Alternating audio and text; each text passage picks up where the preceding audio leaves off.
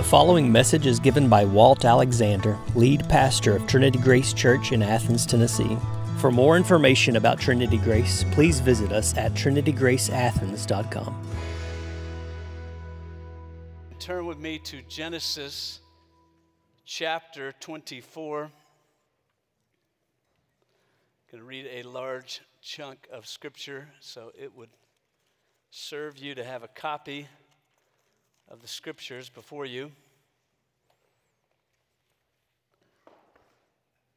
Genesis chapter 24. Look there. Over, by way of introduction, over 80 years ago, Hollywood released one of the most well known movies of all time The Wizard of Oz. The story centers around Dorothy and her dog Toto. When a, a, tornado rips through their town of Kansas, Dorothy and Toto are swept away to the magical land of Oz. As she famously tells Toto, Toto, we're not in Kansas anymore they follow the yellow brick road. And I'm tempted to kind of sing these songs too, but they follow the yellow brick road, trying to reach the Emerald City to meet the Wizard of Oz. Along the way, they meet a scarecrow who needs a brain, a tin man who's missing a heart, and a lion, feeble little lion, has lost his courage. They journey to the wizard to get help. The wizard promises them help, and so they journey to him to get help, or everyone tells them they'll get help. They journey to him to get help, but first they must, the wizard says, you must bring the broom of the wicked witch of the west. They get the broom, they finally make it back, and the wizard stalls again. He says, I'll meet with you tomorrow. Tomorrow, you know, we made it all the way to the Emerald City, to the Wizard of Oz. Tomorrow, Dorothy becomes angry at this point, perhaps indignant, like our Savior in the Gospel. Uh, if you were really great and powerful, you would keep your promises. What kind of wizard doesn't keep his promises? Well, the wizard barks back Do you criticize the great Oz? You should consider yourself lucky that I am giving you an audience tomorrow. Well, Toto's kind of meandering around and peels back the curtain a little bit, uncovers an old man working controls and talking into a microphone. The wizard cries out, Pay no attention to the man behind the curtain. Come back tomorrow. Go before I lose my temper. The great and powerful Oz has spoken. But Dorothy refuses to leave she realizes it's all a hoax, a sham. This is no wizard. This is just an old man behind a curtain. The wizard's a fake. He sits on a throne of lies. Well, Genesis 24 invites us to peer behind the curtain, so to speak. It is a long chapter, probably the longest chapter you'll ever hear read in church in your entire life, unless someone reads all of Psalm 119.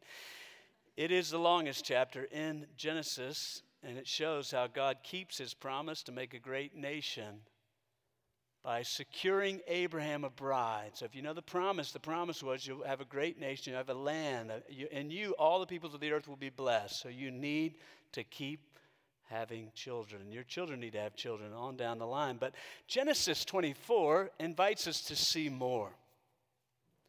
It invites us to see how God works through all the details of life according to his purposeful plan.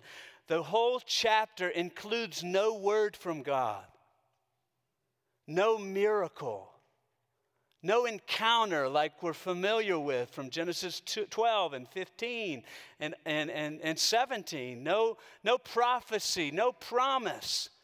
And yet, in verse 27, the servant says, God led me. God worked and led me. God, what, what he's saying is, God arranges all the seemingly random details for the servant to meet Rebecca at just the right time and at just the right place.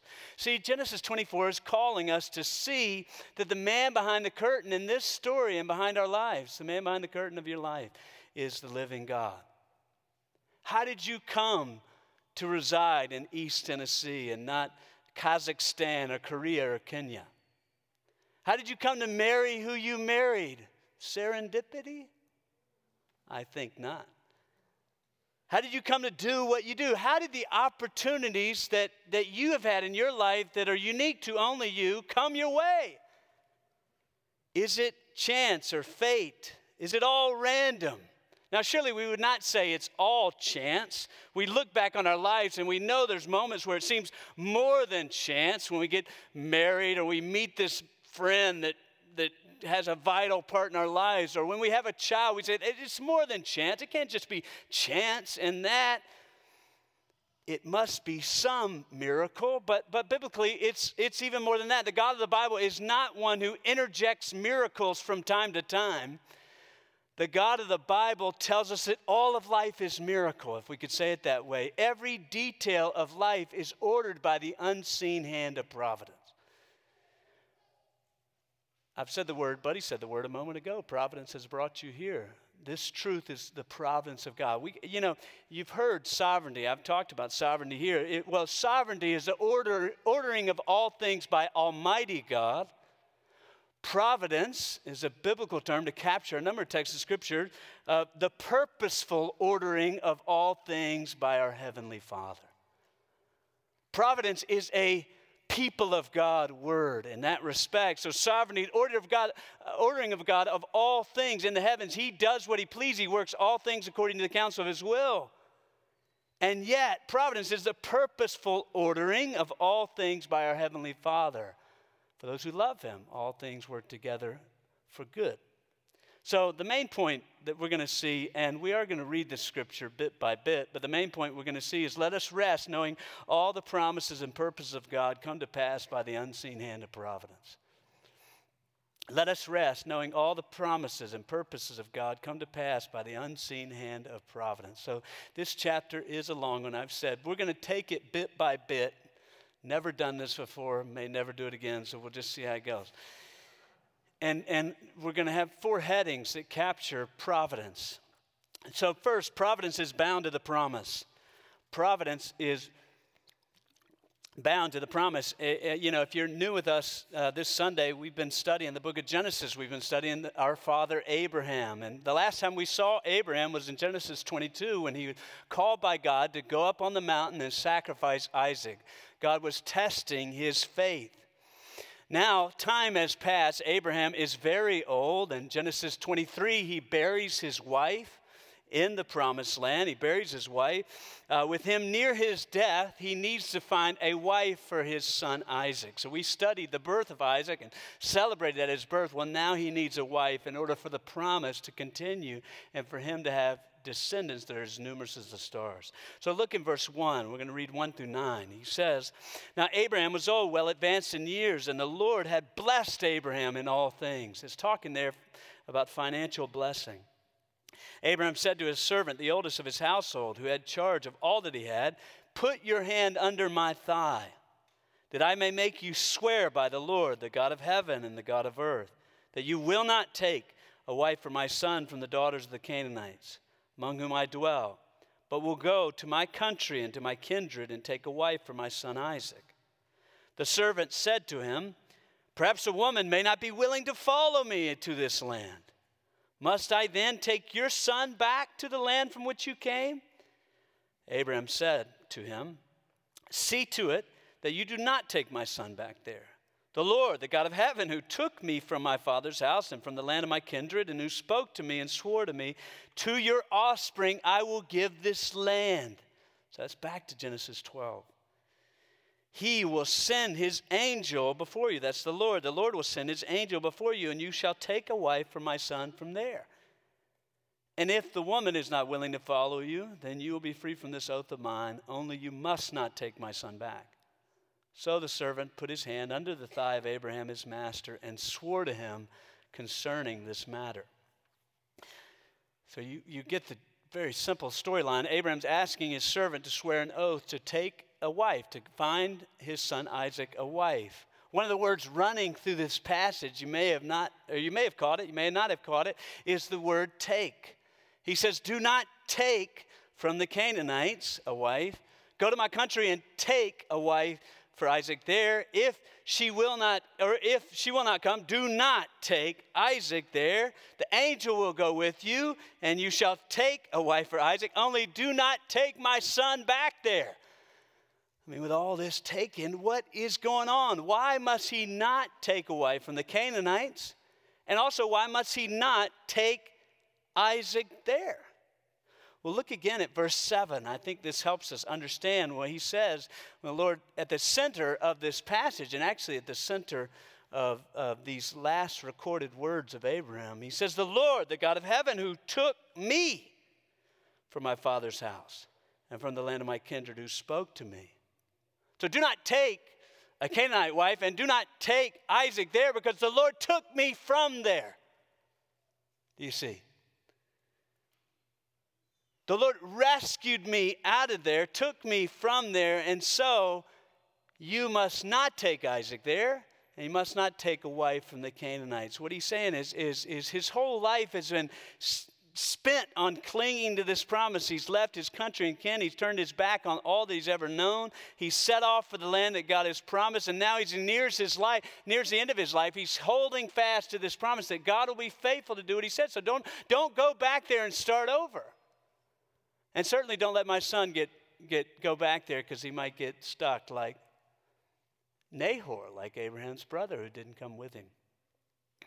So he wants Isaac to follow the promise. So, so Abraham asks the servant to swear an oath. And two in verse 2 and 9, it, it has this oath that he, he puts his hand on his eyes and it swears an oath, and the servant swears. But wonderfully, one more thing I want to point out Abraham's confidence is not in the oath that the servant makes with him.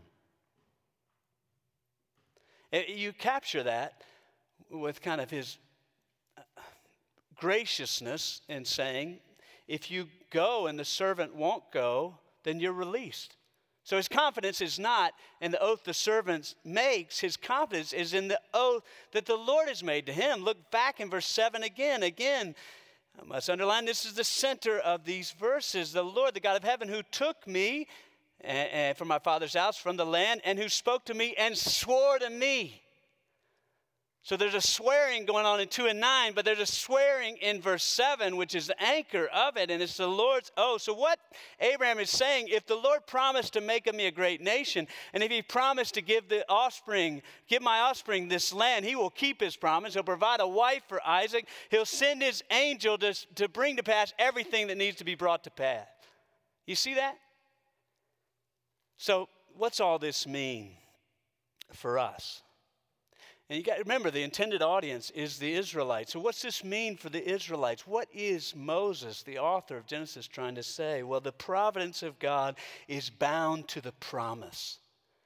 The providence of God is bound to the promise. And I'm going to explain that and, and, and, and help us understand that. You know, most people assume the world is run by fate or chance or luck. The shape of your life is determined by good or bad fortune, by destiny, like Back to the Future by the hand you've been dealt. Like the show Loki, your life has a predetermined path. And if you get off the path into a variant, the time variance authority will come after you and bring you back. Your life is prepackaged. Former uh, uh, professional basketball player Bill Walton captures this, this idea very well when he calls himself the luckiest man in the world. He has a documentary We talked about the luckiest man in the world. Though his career was riddled by injuries, difficulties, and what ifs, he still considers himself lucky, the luckiest, because he was a great basketball player and in the Hall of Fame, or is in the Hall of Fame. But lucky is a pagan concept, actually. The ordering of your life is purposeful. And it's not as though the purpose is mysterious or unknown. You know, the reason we wrestle with fate or, or fortune or, or, or chance or luck or all these things because we don't understand the, the, back, the, the, the, the reason behind the purposefulness of life. Well, uh, the idea is that the purpose of life is not mysterious or unknown or out of reach. The providential ordering of your life is according to the promise. Now, if you could hang with me for just a moment more, I want to point out one more thing in this text. Did you notice who took Abraham and spoke to him? Now, if you have an ESV, which I do, but most other translations probably do, in verse 7, the first words are the Lord. And, and, and, and, and it's Lord, L O R D, all caps. In the ESV, the translators are alerting us that this is the name of God. Now, there are many different words for God in the Old Testament, but this is the name of God. So, so the, this, it is four Hebrew letters what they're translating here is four, four Hebrew letters that come across into English as YHWH would have likely been, uh, been pronounced Yahweh.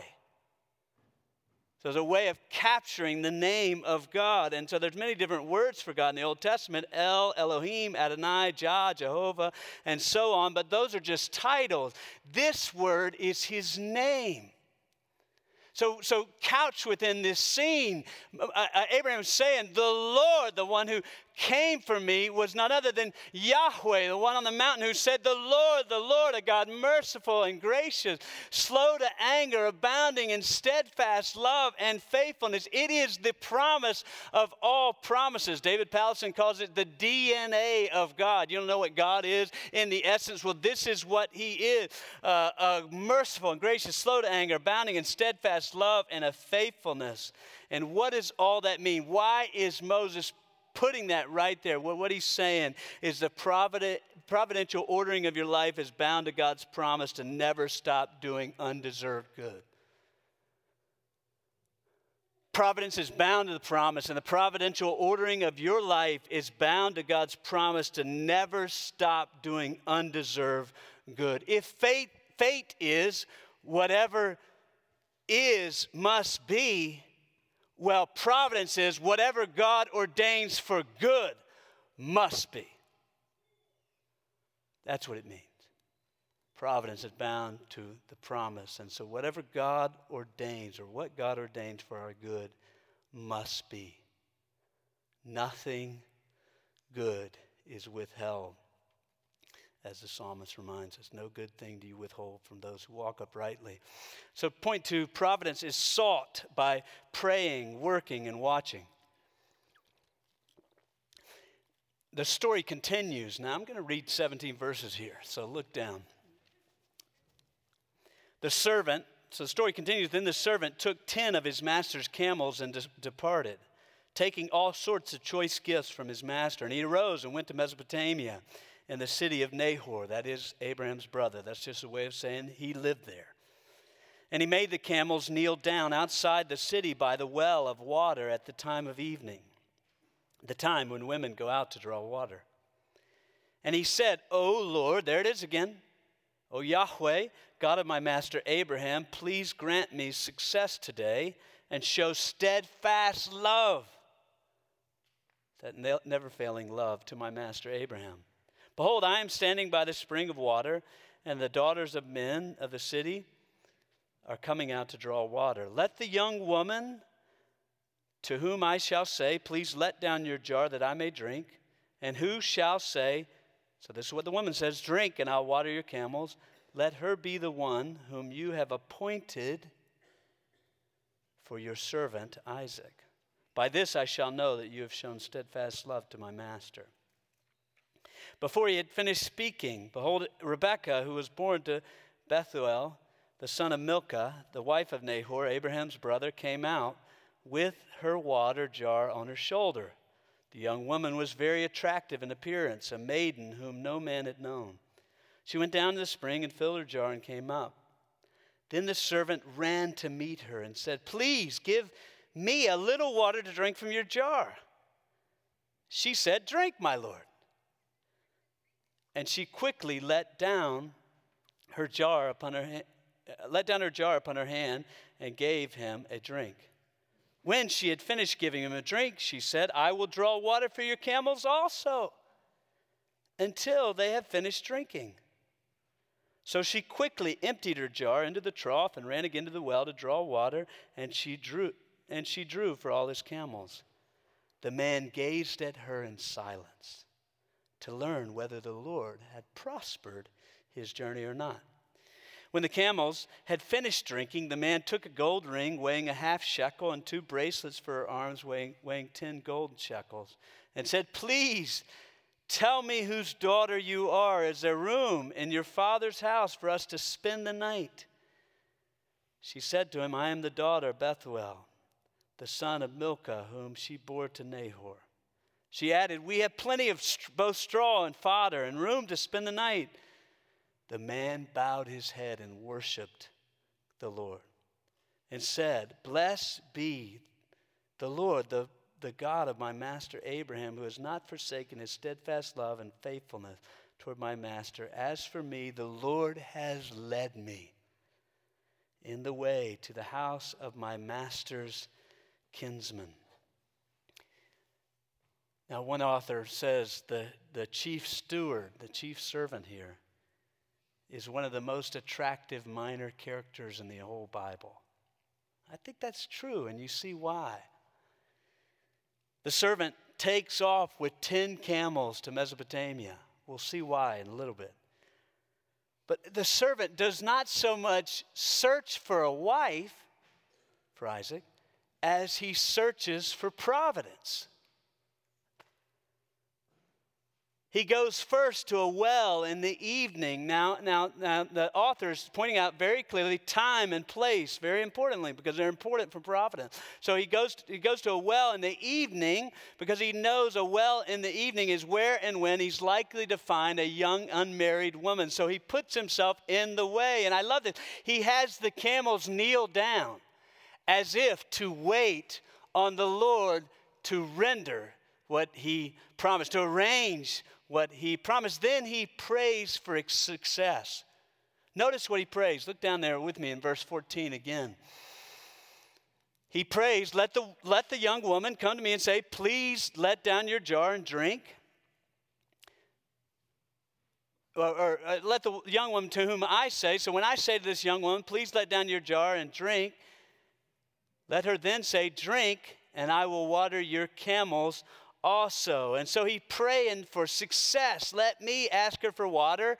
Let her give me water and then offer water to his camels. And then look down in verse 15. So he's praying quietly like we might in our heads. Verse 15, before he had finished speaking, Rebecca appears. Behold, Rebecca standing before him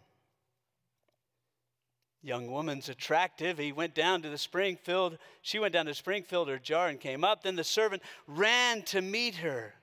We learn that she's a relative of Abraham's brother, and then all the attention turns to her. So all the attention turns, and, and, and we could linger on this, but all the attention turns to her as she gets some water for herself.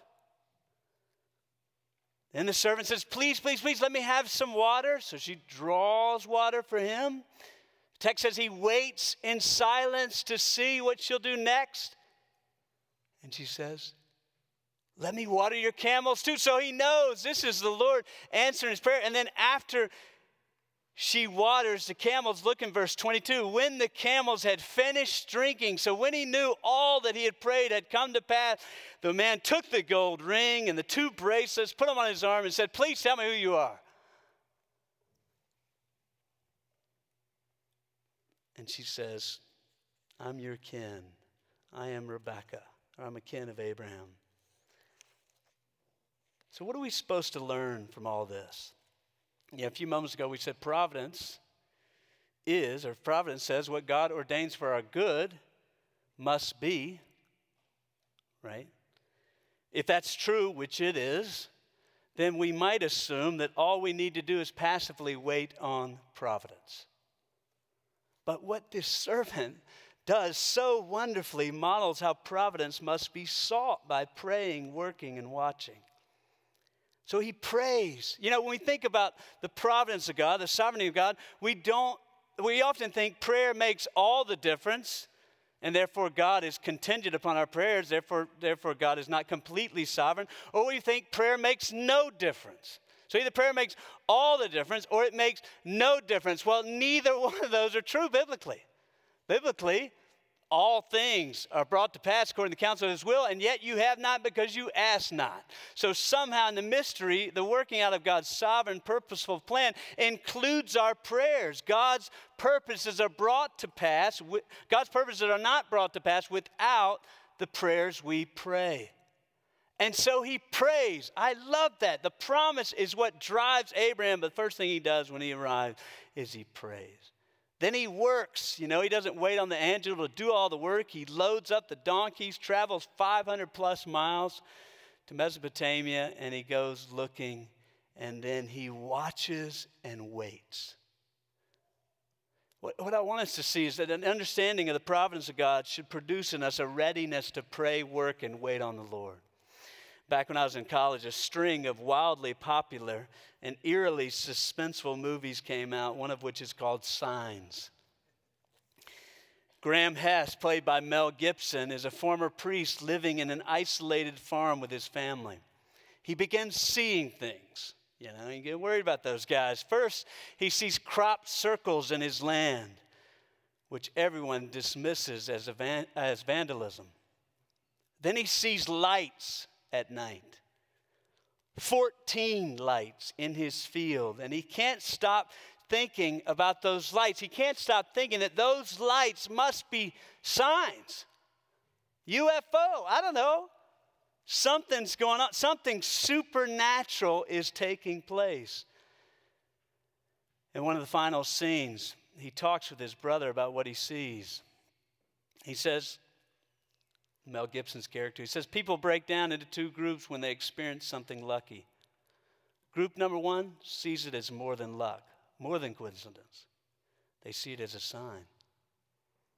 Evidence that there is someone up there watching out for them. Group number two sees it as just pure luck, a happy turn of chance. I'm sure the people in group number two are looking at those 14 lights in a very suspicious way. For them, the situation is 50 50. Could be bad, could be good. But deep down, they feel that whatever happens, they're on their own. And that fills them with fear. But there's a whole lot of people, he continues in group number one. When they see those 14 lights, they're looking at a miracle. And deep down, they feel that whatever's going to happen, there will be someone there to help them. And that fills them with hope. He turns to his brother. What you have to ask yourself is what kind of person are you? Are you the kind that sees signs, sees miracles? Or do you believe that people are just lucky? Or look at it this way is, there, is it possible that there are no coincidences? You know, this passage in Scripture is pushing us to ask that question of ourselves what kind of person are you? Is it all luck? Or do you see signs? Now, this is not supposed to lead you into some mystical world where you're interpreting things without counsel, without the Bible. But you should be on the edge of your seat praying, working, and watching for the Lord. Two, two kind of bits of caution. Don't overlook providence. Don't overlook providence. You know, we often live as if God is only doing one thing in one person's life at a time. When God doesn't appear to be at work, we feel lost and forgotten or forsaken. Is God still at work in my life? Has He forgotten me? What's going on? But we must remember while God cares deeply for us and has deep purposes for us, His purposes do not center on us. As if the only thing He's doing in the world is what He's doing in our life. That's not the way it is. Actually, God is the ultimate multitasker. Now, multi- multitasking is a myth. Don't believe anybody that tells you that. We can't think like that, but God is the ultimate multitasker. He's always working in countless ways at once in the lives of so many different people. He's, his purpose is crisscross and zigzag and overlap. That's what we see in, in this scene. That God has purposes that are all intersecting with the servant chief servant that slowly rose up in Abraham's house, with Abraham at the end of his life, with Isaac with Rebecca. How long has she waited for her husband? With even Laban, who will be introduced to in a little while. God is, uh, John Piper helpfully says, God is always doing 10,000 things in your life, and you may be aware of three of them. You know, one of the things I like to say is that my wife's Vietnamese, I like to say, God calls the Vietnam War to bring me a wife. It's true. Now, Vietnam was a terrible war, but we won't get off on that. But the point is, God's purposes are that deep. God's doing a thousand things at one time, and it led to the rebirthing of this, the true American dream of this family. And 27 years later, or more than that, when I finally met Kim. So give thanks for the Vietnam War today when you thank the Lord for it. So don't overlook prophets. Don't, don't conclude that God's done. Don't be like Naomi in the story of Ruth and say, My life is bitter now. You don't know providence. You don't know what God's doing. John Flavel says providence is like Hebrew, it's best, read backwards. You can't read it forwards. So, too, with providence. Don't rush providence. Perhaps this is a great lesson the servant teaches us as well. The providence develops slowly over time, so he goes and watches and waits. It's so easy to con- be convinced of God's plans for our life. And then when they don't come to pass in the timetable that we have, we just think He's done. And so we rush out and do our own thing. Abraham could have rushed providence and went and had his son marry a Canaanite woman. We could rush providence and marry someone who's not a Christian. But it would be outside of the revealed will of God, it would be outside of providence. We can force God's hand and confuse his direction. Point three providence is received with praise and thanksgiving. Providence is received with praise and thanksgiving. The story continues with the servant retelling all that happened to Rebekah. Look at verse 28. Rebekah, or then the young man, young woman ran and told her mother's household about all, these things. Rebekah had a brother whose name was Laban. Laban ran out toward the man to the spring as soon as he saw the ring and the bracelets on his sister's arms. Now, that's a little clue. And heard the words of Rebekah, his sister. Thus the man spoke to me. He went to the man, and behold, he was standing by the camels at the spring. He said, Come in, O blessed of the Lord. Why do you stand outside? For I prepared the house and a place for the camels. So the man came to the house and unharnessed the camels and gave straw and fodder to the camels. And there was water to wash his feet and the feet of the men who were with him. Then food was set before him to eat, but he said, I will not eat. So, just another wonderful thing about this servant. I will not eat until I've said what I have to say. Got to get this off my chest. He said, Speak on, Laban did. He said, I am Abraham's servant. Verse 34 The Lord has greatly blessed my master, and he's become great. He's given him flocks and herds, silver and gold, male servants, female servants, camels and donkeys. And Sarah, my master's wife, bore a son to my master when he was old, and to him, who, to him he has given all that he has. My master made me swear, saying, You shall not take a wife for my son from the daughters of the Canaanites, in whose land I dwell, but you shall take, go to my father's house and to my clan, and take a wife for my son. I said to my master, Perhaps the woman will not follow me. But he said, The Lord before, before, whom I have walked will send his angel with you and prosper your way. You'll take a wife for my son, from my clan, and from my father's house. Then you'll be free from my oath when you come to my clan. And if they will not give her to you, you'll be free from my oath. Verse 42 I came today to the spring and said, O Lord, the God of my master, Abraham, if you are prospering the way I should go. So this is his prayer. Behold, I'm standing by the spring of water. Let the virgin who comes out to draw water, to whom I shall say, Please give me a little water from your jar to drink. And who shall say to me, Drink, and I will draw for your camels also. Let her be the woman whom the Lord has appointed for my master's son. Before I had finished speaking in my heart, alerting us he wasn't saying this out loud. For I had finished speaking in my heart, behold, Rebekah came out with her water jar on her shoulder, and she went down to the spring and drew water. I said to her, Please give me drink. She quickly let down her jar from her shoulder and said, Drink, and I'll give, give to your camels drink also. So I drank. She gave the camels drink. Then I said, Whose daughter are you? She said, The daughter of Bethuel, Nahor's son, whom Milcah bore to him. So I put a ring in her nose. and the bracelets on her arm. Then I bowed my head and worshiped the Lord, the God of my master Abraham, who led me by the right way to take the daughter of my master's kinsman for his son. Now then, if you're going to show steadfast love and faithfulness to my master, tell me. Or if not, tell me that I may turn to the right hand or the left. Then Laban and Bethuel said, The thing has come from the Lord. We cannot speak to you, good or bad. Behold, Rebekah is before you. Take her and go. Let her be the wife of your master's son, as the Lord has spoken. When Abram's servant heard the words, he bowed himself to the earth before the Lord. And the servant brought out jewelry of silver and gold and garments and gave them to Rebekah. He also gave to her brother and to her mother costly ornaments. And he and the men who were with him ate and drank, and they spent the night. When they rose in the morning, he said, Send me away to my master. Her brother and mother said, Let the woman remain for, with us for a while, at least 10 days. After that, she may go. But he said, Do not delay, since the Lord has prospered my way. Send me away, that I may go. They said, Let us call the woman and ask her. And they called Rebekah and said to her, Will you go with this man? She said, I'll go. So they sent away Rebekah. She leaves her home just like her father in law.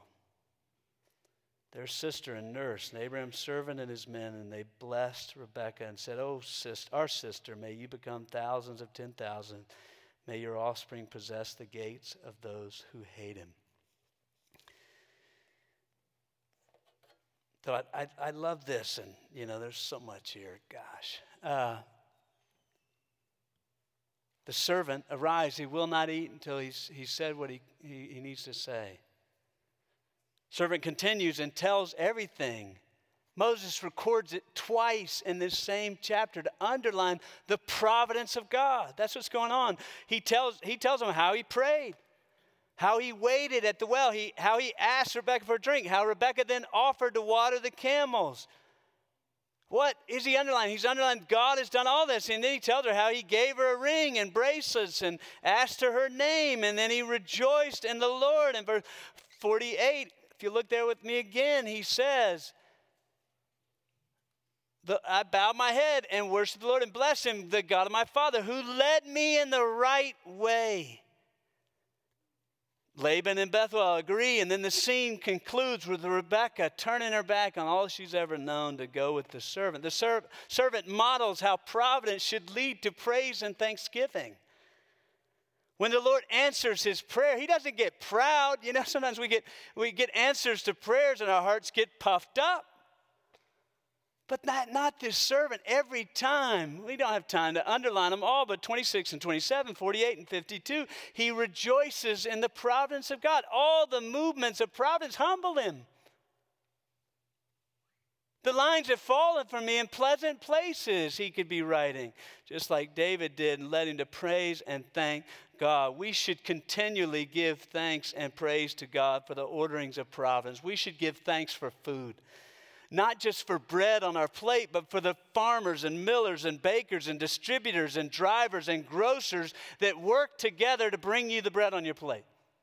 Thank God for shelter, yes, for a home, but all the providential workings for a job to pay the rent, pay the bills, help to get up and go out the door. We give thanks to, for friends and for work and for all the hard stuff. We give thanks because it's God who gives everything. And there's so many things He's doing behind every good gift that we have. We give Him thanks and praise. Every good and perfect gift is from above, coming down from the Father of lights. There's an eagerness, there should be an eagerness to trace in us the little movements of providence in our lives. All the ways of God are undeserved good. Do we know the works of providence? John Flavel, he wrote a fabulous book. I would, you know, John Flavel is one of the Puritans. Um, and, and he wrote a fabulous book that I think is very readable. Not all the Puritans are readable, but this one's called The Mystery of Providence. Amazing book. Number two in all the Puritans that I've read, or number two book. The first one is uh, The Rare Jewel of Christian Contentment, in my opinion Puritan books. But this is number two. Amazing. Look what he says. Let me tell you, let, let the preacher preach to you. There is not such a pleasant history for you to read in all the world as the history of your own lives. If you would but sit down and record from the beginning hitherto what God has been for you and done for you, what signal manifestations, what signal works and the outbreaking of His mercy, faithfulness, and love there have been in all the conditions you have passed through. It, what do you say? Is there a greater history than your history? You might like to read history, but do you read your history, the history of his undeserved favor, unexpected kindnesses, repeated deliverance, the history of his purposeful working? Just the other night after Thanksgiving, I was asking my brother in law, What is the story of your conversion? Because God converted him at the campus at UT. He called home to his younger sister, who was 12, to tell her what God had done. Nine years later, I don't know the math, six years later, freshman at UT, Kim's born again. God led her brother there to save her soul, to be a part of the work. Do you trace out providence? Now, we don't all do this, but get yourself a journal and, and write it down. I don't know how many times I've paused. I don't know what the Lord's doing in my life. Trace out providence. Why was I born here, not there? Why did these things, how many things had to work together for that person to preach the gospel to me in August of 2001? So many things. So that you'd be like the servant. Oh, all praise to God. Do you love your history? Do you love your story?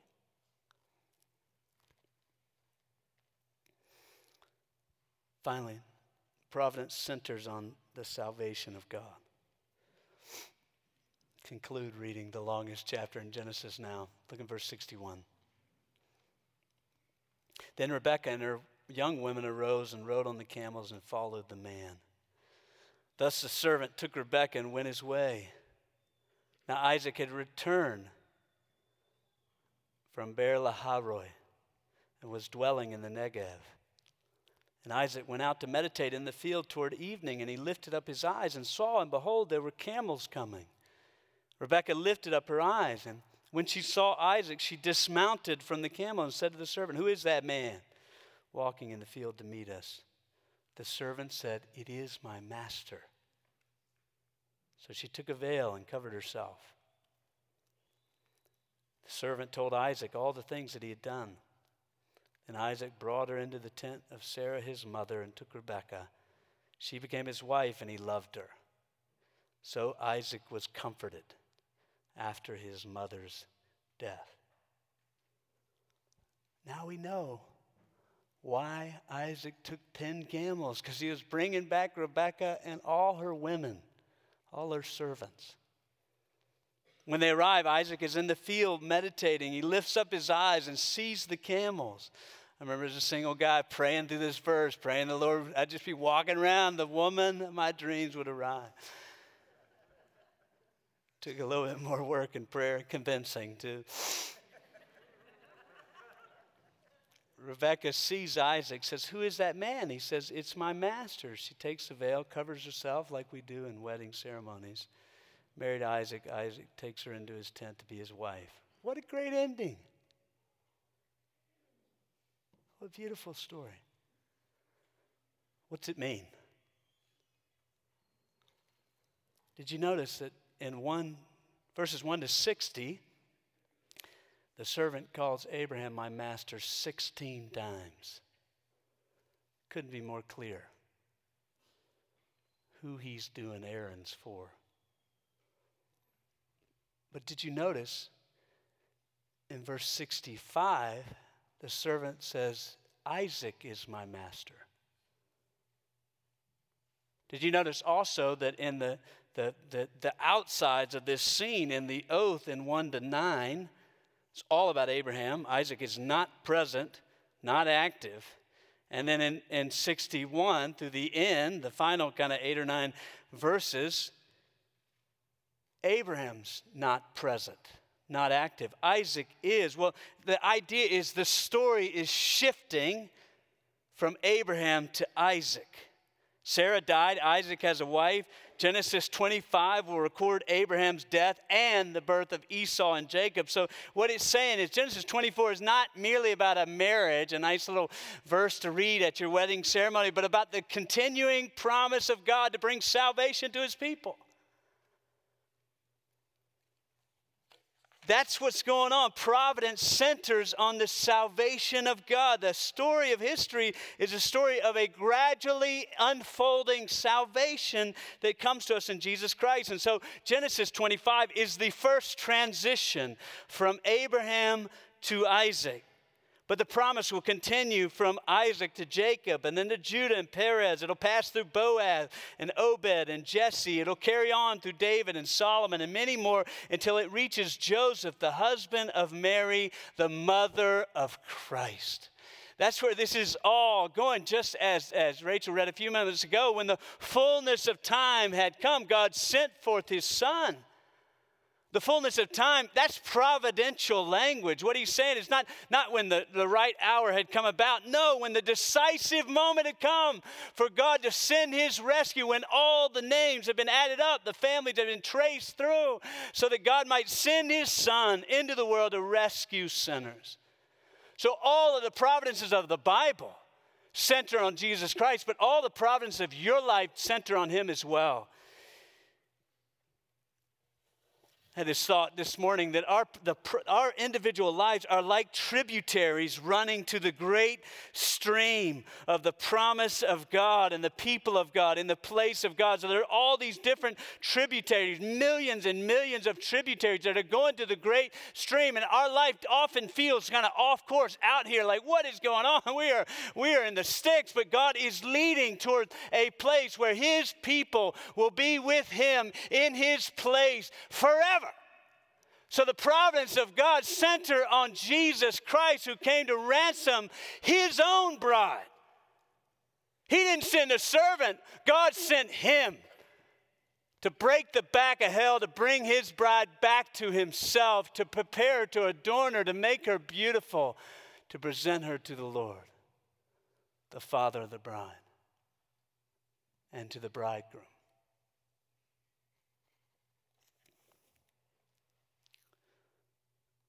All the providence of your life center on Jesus Christ. All the highs are meant to lead to praise and thanksgiving. All the lows, all the struggles and sins and failures and struggles meant to lead us to the salvation of Jesus Christ. If you're not a Christian, I want to offer you the salvation of Jesus Christ. Today is no accident. God's providence has brought you here. Why would you be here? Apart from the providence of God. Perhaps you arrive longing to know your life is not random, not worthless, not merely luck, which luck has a great side, but it has a bad side too. Longing to know there's somebody threading through all the hurt and pain that you've been through that's leading somewhere. The reality is, your life is worse than you can realize. Than you realize right now. You've sinned and against the holy God and deserving of eternal punishment. But salvation is better than you can imagine. God, God is working. God is drawing you to open your eyes to see the forgiveness of God in Jesus Christ. Not, not merely trying to make you feel worthy or significant or special, which he does all those things when he calls us sons and daughters, but to be reconciled to him forevermore. So let us rest, knowing all the providences and purposes of God come to pass by the unseen hand of providence. The man behind the curtain is the Lord. It's your Father who loves you with an everlasting love, Jeremiah tells us. Let us pray. Father in heaven, oh Lord, we hide ourselves in you. We give you thanks for the privilege of resting in you, rejoicing in you. We pray that you would help us, God, to know you more and more, to love you more and more. We pray that you would